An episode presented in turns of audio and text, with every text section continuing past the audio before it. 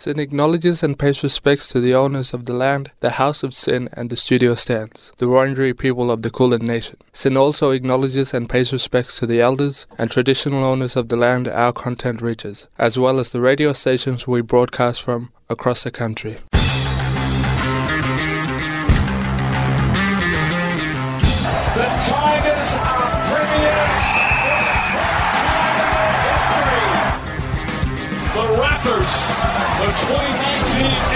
Champs. A from home, it is Sydney FC. Are the champions of Australia. England's highest quality title race of all time. Again in the Premier League. Manchester City. For all your sporting news, reviews, and previews, this is the Sports Desk.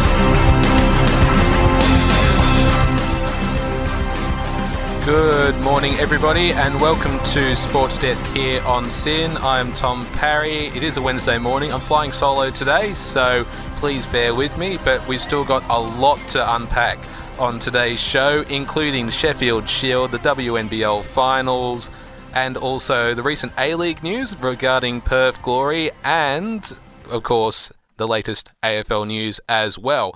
But what we're going to do first of all today is get into the Women's Cricket World Cup, which is happening right now around Australia. And uh, just on Monday, we had two games. They were between Australia and Sri Lanka, and India and Bangladesh, who are all teams in Group A.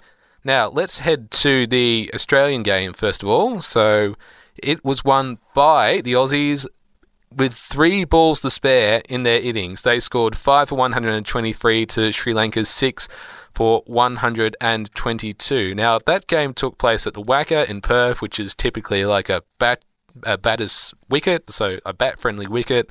But yeah, pretty low scoring on this occasion. Right, so Sri Lanka batted first. Their top scorer was Chamari Athapaththu. She made 50. She was uh, bowled by Nicola Carey, and the next highest run scorer there was Anushka Sanjeewani, who made 25 off 31. Now, in terms of the bowlers, it was Nicola Carey who was the standout. She got two wickets off 18 runs in three overs, followed by Molly Strano, who also got two wickets. She went for 23 runs off four overs. She's an absolutely phenomenal talent there. Hopefully, we'll be seeing more of her fire up as the World Cup progresses. So the Australians went into bat. They had a top order collapse. The Alyssa Healy was bowled for a duck. Then Beth Mooney went for six. Ash Gardner went for two. Then we had Meg Lanning and Rachel Haynes come to the crease. Rachel Haynes, vice captain, she top scored with 60 off 47. So yeah, gave the men a run for her money there. And the next highest score was Meg Lanning, who scored the winning runs and got 41 not out. And as I mentioned, the Australians they won that in the last over with three balls to spare. Final score five for one twenty three. And in terms of the bowlers for Sri Lanka, it was Prabodhani who got two wickets for 17 runs, followed by uh, Siriwardene who got two for 20. So they both did pretty well there, we have to say. And the second game, which took place at the WACA, this took place in the morning rather than the evening session, was between India and Bangladesh. India have just been phenomenal this tournament so far. They convincingly beat Australia in the first game in Sydney. The top scorer there was Shafali Verma, who scored 39, followed by Jemimah Rodrigues with 34. They finished their innings with 6 for 142, and Bangladesh, in reply, could only manage 124. They lost 8 wickets there.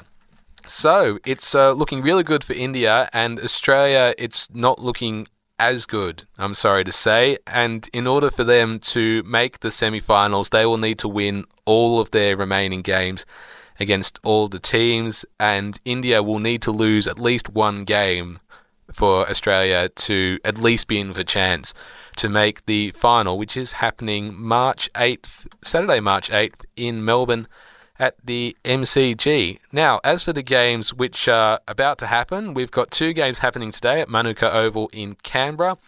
We have England and Thailand in Group B, who haven't won a game yet. They'll be playing from 3 pm, and at 7 p.m. It will be the West Indies, who are the top of their group at the moment, uh, playing against Pakistan, who have not played a game yet in Group B, which is interesting. And then on the Thursday, we'll have India heading or going up against New Zealand at the Junction Oval in Melbourne. That's in St Kilda. So I've said it before. I need to say it again. Take the kids out of school. They can miss one day of school to watch the cricket, believe me. And following that at 7 pm in Canberra, rather than Melbourne, is Australia up against Bangladesh. Uh, it should be a pretty convincing win for Australia there. I don't see Bangladesh challenging them at all in that game. And of course, we'll have more on the upcoming games on Friday's show as well. So that is just about everything that's happening in Women's T20 World Cup at the moment. I'll just go into the standings very quickly. So, as of present, India is on top of Group A, two wins from two matches. Then it's uh, New Zealand who've had a well one game, just the one game. Uh, Australia have played two games, won theirs against Sri Lanka, lost theirs against India, so they're third on the table at the moment, followed by Sri Lanka with two losses and Bangladesh with their one loss. As for Team B, the West Indies are on top. They've only played the one game so far, but they did win quite convincingly. So that's why they're on top there. South Africa have also won their only game. As I mentioned, Pakistan haven't played, but they're currently third on the ladder. Then following that, we have England and Thailand is on the bottom there. So that is everything that's happening in Women's T20 World Cup at the moment. We'll have some more cricket news for you in just a moment. SYN Media, where young people run the show. You are listening to the Sports Desk on a Wednesday with myself, Tom Parry. I am flying solo today, but that doesn't matter to anybody because we've got plenty to talk about, including the domestic cricket competition, which is happening right now across Australia. So these games started on Monday, and they'll be they're four day games, so they'll be heading through until tomorrow, Thursday which is really interesting. I can't recall a time when domestic matches ever took place during the week, at least not these four day matches, but apparently that's what they're doing now. It's a real shame though, because if they want to get people in to see these games and people to watch it on TV, then they're not really doing themselves any favours here, Cricket Australia. But nonetheless, these games they are on during the week, so you know if you've got the day off, then you know may as well spend the day at the cricket, I guess.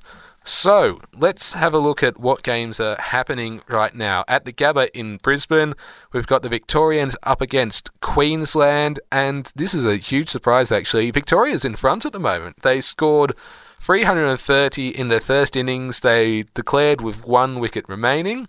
The top scorer was Seb Gotch with 102 not out, followed by Matt Short, who was agonisingly, well, short of a century with 98. He was bowled uh, LBW by Mr. Xavier Bartlett of Queensland.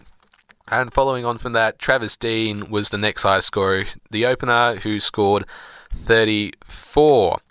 And in terms of the Queensland bowlers, the pick was Bartlett, who scored 5 for 85 with a run rate of about 4 and over, which is excellent. Really excellent figures for a four day game.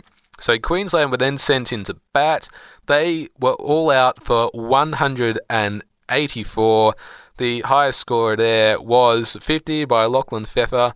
And uh, next was Sam Heazlett with 34. Xavier Bartlett scored 12 not out at the end of the innings, so good on him. And the pick of the Victorian bowlers was Will Sutherland, who got five wickets again for 42 runs with a economy rate of 2.3 and over which are excellent figures there. So Victoria will be resuming the batting in about an hour or so, uh, and at the moment, Travis Dean and Matt Short are at the crease. Dean is on 34 not out, Matt Short's on 15 not out. Uh, Cameron Gannon has taken all three wickets for Queensland so far uh, in just six overs with an economy of 1.3 and over. So just eight runs off his um, innings so far there, young Cameron Gannon. Well done there.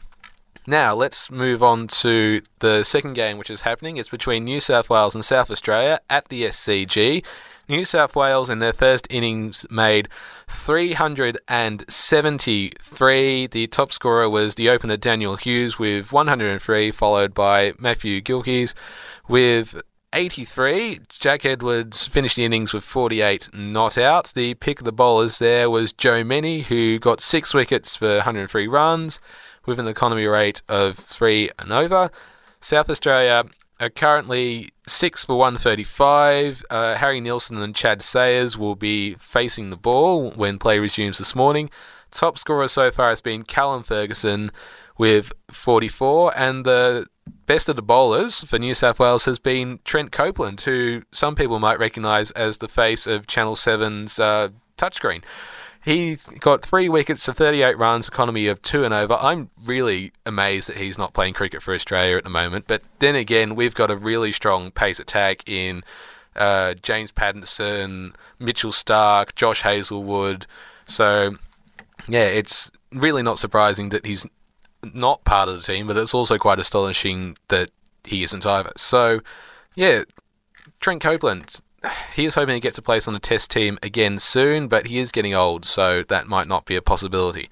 And the final game that is happening is between the Tasmanian Tigers and the Western Australians.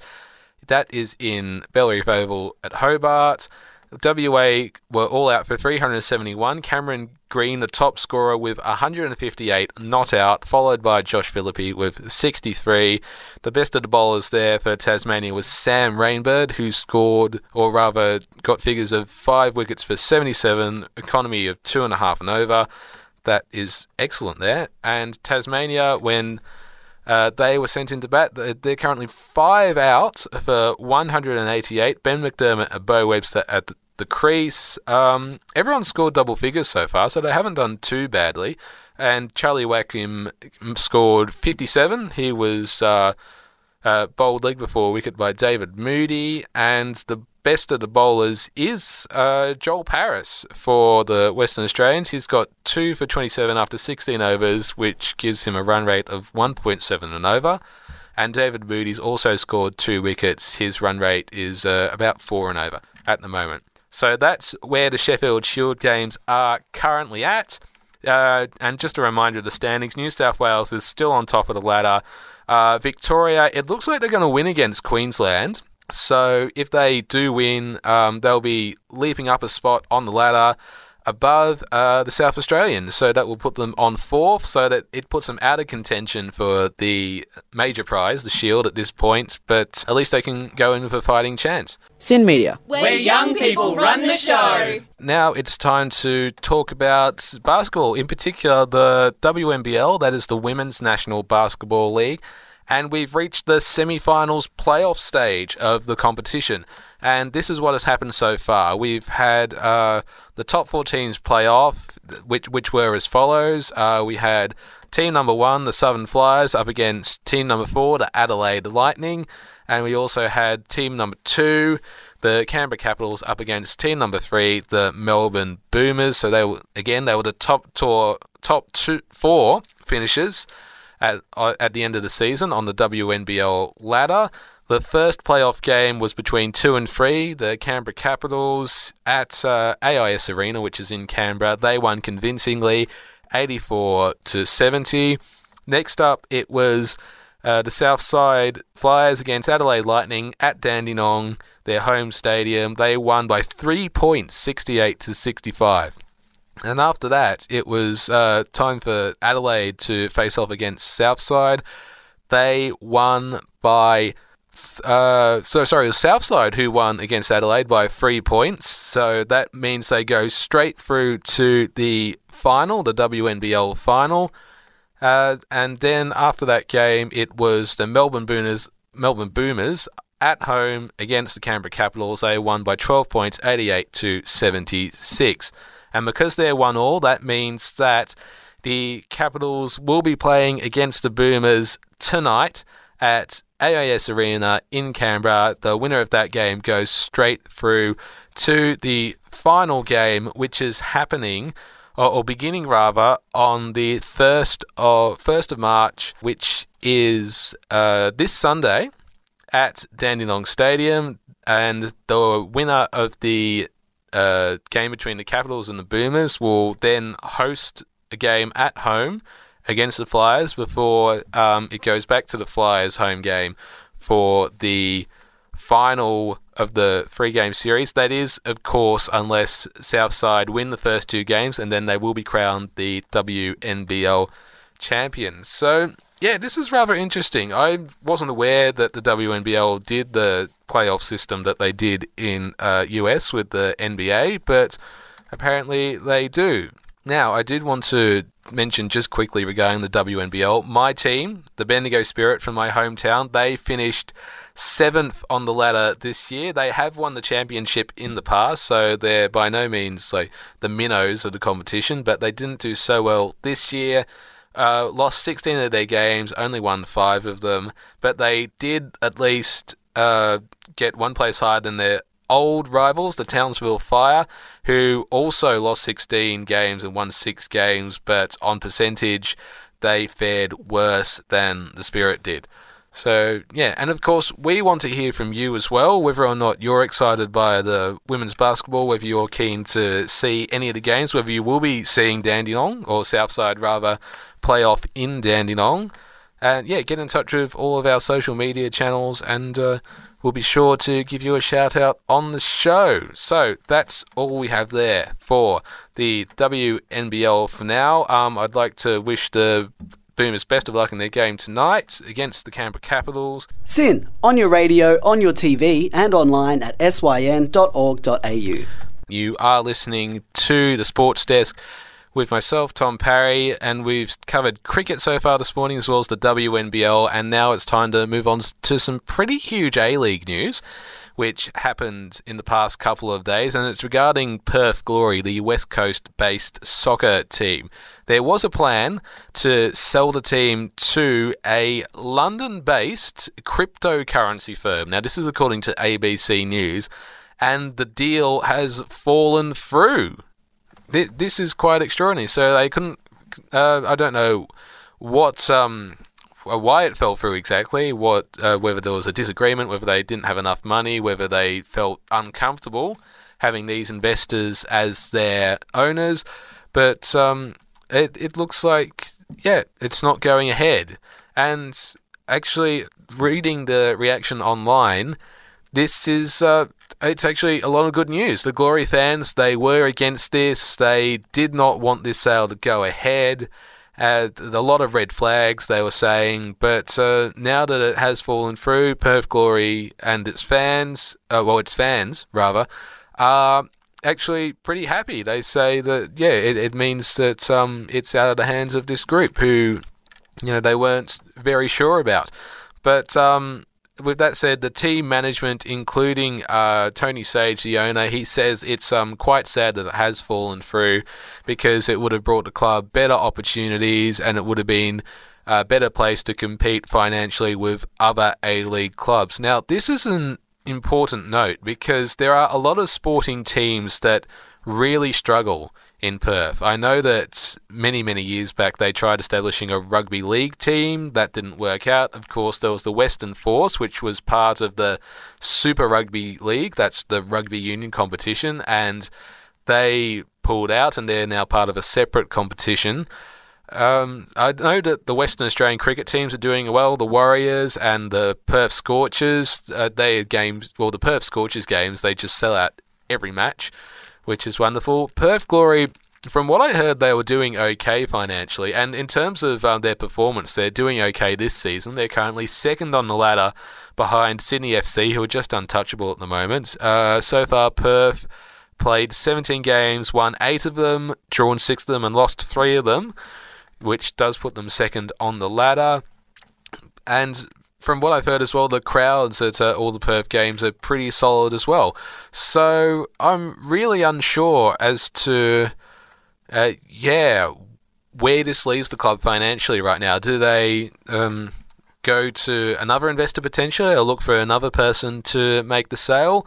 Or will the club just be left to wither away? I sincerely hope not, because Perth, it doesn't have a lot of, uh, as I said, a lot of success with their sporting teams, but um, he's hoping that they can uh, achieve success in this field because, yeah, the team's doing well, they're winning games, they're bringing fans to the stadium, but uh, obviously it's just not enough for it at the moment.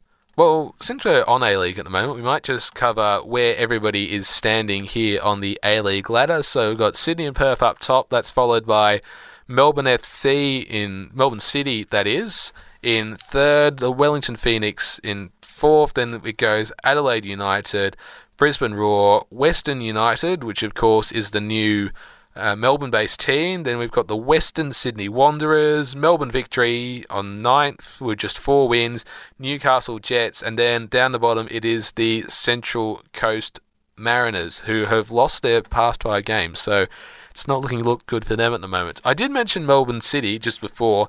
Now, they were originally known, some of you might remember, as Melbourne Heart, and then they entered into an agreement with Manchester City to become Melbourne City. So that's an example of a team who has been bought out and is actually doing rather well for themselves. So, but then again, this is a sporting club we're talking about. It's not some foreign uh, cryptocurrency firm, and I think that is the other issue for some people because cryptocurrency, they a lot of people don't see it as a real investment. It's very much an up and down commodity. It's not um, stagnant like say gold or oil is. It has a lot of rises and falls. It's very unstable. So theoretically, if such a group were to buy out a football club, it wouldn't necessarily give them the financial stability that, say, a regular investment firm would. So I think that might have played a part in the decision not to go ahead with the deal. So that news again, Perth Glory has not been sold to a London based cryptocurrency firm and is currently searching for a new purchaser. SYN, where young people run the show. So far on the sports desk this morning, we've covered cricket, A League, and the WNBL, but now it's time to move on to the latest AFL news, and this is regarding the State of Origin match, which is happening this Friday night. And just yesterday, the team numbers were revealed for both the Victorians and the All Stars, and there was a little bit of controversy because the number four number was is worn by four of the players who were selected for the Victorian team, and they are uh, Marcus Bontempelli of the Western Bulldogs, uh, Dustin Martin of the Richmond Tigers, Shaun Higgins of the Kangaroos, and Jade Gresham of St Kilda. And it looks like Dustin Martin, the Brownlow medalist, and Norm Smith medalist will be wearing the number four jersey when they take to the field this Friday night. It's not the only uh, clash for numbers that they had in the teams. Uh, Josh Kelly, Todd Goldstein, and Steele Sidebottom, uh, who all wore the number 22 on their jersey, they um, obviously had to have a little battle for that. And in the All Stars game, it was Patrick Cripps and Lachie Neale who both wore number 9 and both had to uh, challenge each other for it. Now, these are the uh, official numbers for the teams. Now, remember, Daniel and I revealed who played in the Victorian and All Stars teams last week, but now we get to know where their numbers or what numbers they'll be wearing. So, from the top, we've got number one Jade Gresham, so that that's not too bad for him. He goes from four to one. Shaun Higgins is two, Andrew Gaff is three, Dustin Martin four, Toby Greene five, number six Lachie Whitfield, Marcus Bontempelli got seven. Robbie Gray 8, Trent Cotchin 9, which is what he already wears for the Tigers, Scott Pendlebury 10, 11 Jack Macrae, 12 Tom Papley, 13 Stefan Martin, 14 Bachar Houli of the Tigers, 18 Jeremy Cameron, 19 Tom Lynch, 20 Nick Haynes, 21 James Sicily, 22 got Todd Goldstein, so he got that number in the end, 23 Josh Kelly, 24 Steele Sidebottom, 30 Darcy Moore, 31 Rory Sloane, 35 Patrick Dangerfield, 42 Adam Saad, 44 Jake Lloyd, and number 46, last of it but not least for the Victorians, is Mark Blicavs. So that was the Victorians. Now let's move on to the All Stars and their numbers. Number one is Michael Waters, Walters, I should say. Number two is Zac Tuohy. Number three, Stephen Coniglio. Four, Brodie Grundy. Five, Brad Sheppard. Six, Elliot Yeo. Seven, Nat Fyfe. Eight, Jack Riewoldt. Nine, Patrick Cripps. Nine, uh, 10 rather, Shane Edwards, 12 Callum Mills, 13 Taylor Walker, 14 Lachie Weller, 15 Dane Zorko, 16 Isaac Smith, 17 Lachie Neale, 18 Scott Lycett, 22 Luke Breust, 23 Charlie Cameron, 26 Tom Hawkins, 29 Rory Laird, 31 Andrew Harris Andrews, I should say, not Andrew Harris, Harris Andrews, 32 Bradley Hill, 33 Brodie Smith, 38 Jeremy Howe, 39 Neville Jetta, and 40 is Jason Johannisen.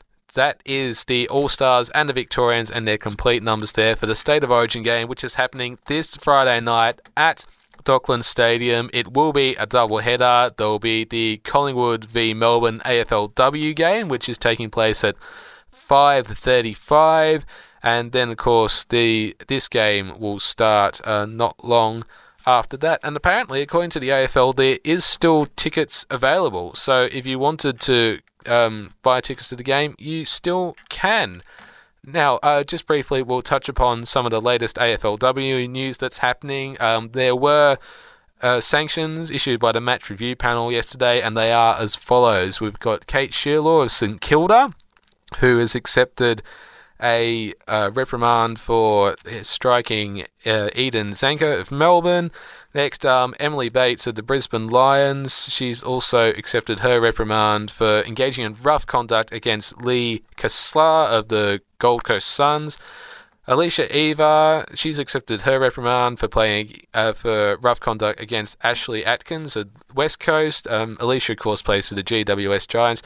And finally, Dana Cox uh, at the Adelaide Crows has kept, accepted her reprimand for engaging in rough conduct against Danielle Higgins. So that's everything that's happening in the world of AFL and AFLW right now. And that is just about all we have time for here on the sports desk this morning. Uh, thank you very much for tuning in to listen to me this morning. Uh, hopefully, Jacob will be back next week, and we'll be able to talk about everything that's happening in the world of cricket, football, and much, much more.